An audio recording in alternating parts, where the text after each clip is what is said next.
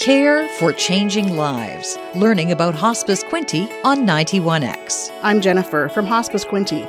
September is Healthy Aging Month. Healthy Aging Month was created to empower people over the age of 45 to take charge of their lives, their health, and their passions.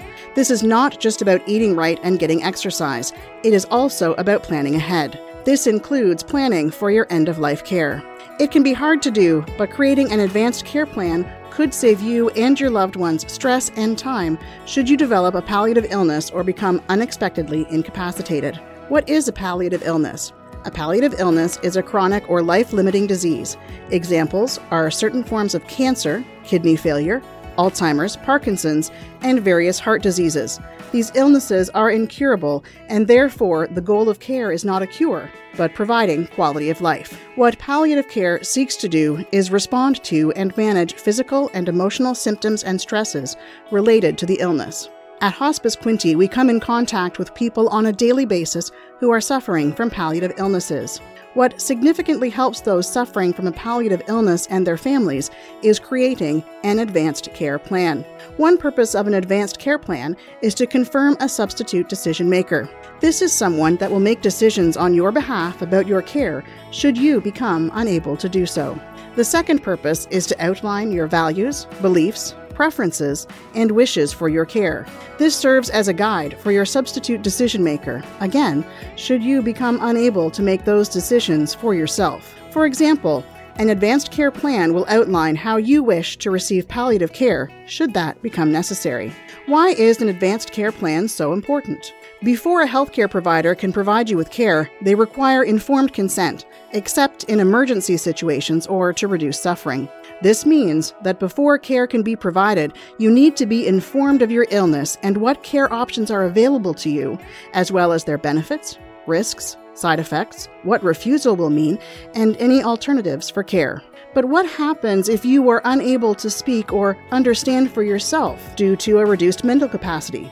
Whether from a palliative illness or from an unexpected accident or stroke. A substitute decision maker steps in to make the decision for you. If you have not determined who this substitute decision maker will be, the person that is of closest relationship to you, based on the substitute decision maker hierarchy as outlined in Ontario's Healthcare Consent Act, will decide based on their preferences for your care. If you haven't chosen a substitute decision maker in advance, this can be stressful for both you and your designated substitute decision maker. Not completing an advanced care plan impacts you because you are less likely to receive the care that you wish to receive, and the person selected to make decisions about your care may not be the best person to fill that role. This oversight also impacts your substitute decision maker because they may not know what kind of care you would like to receive and may not feel comfortable or prepared to fill that role. Being without an advanced care plan is not an ideal situation for you or your loved ones. At Hospice Quinte, we highly recommend that no matter what age you are and no matter what level of health, that you age in a healthy way by starting the conversation about advanced care planning with your loved ones. We can't always predict when we may need to use our advanced care plan.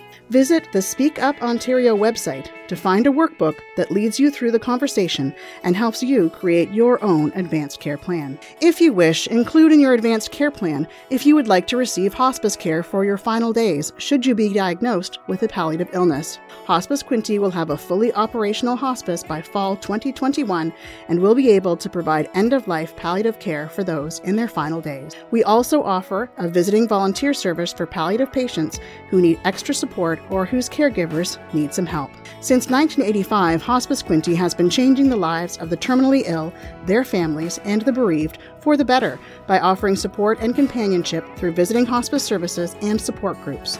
All Hospice Quinte services are provided at no charge by compassionate and well trained volunteers and staff. Our service area includes Belleville, Quinte West, Deseronto, Tyendinaga Township, and the Tyendinaga Mohawk Territory. As a charitable, not for profit organization, Hospice Quinte relies on its relationships with individuals, business, and charitable foundations in the community.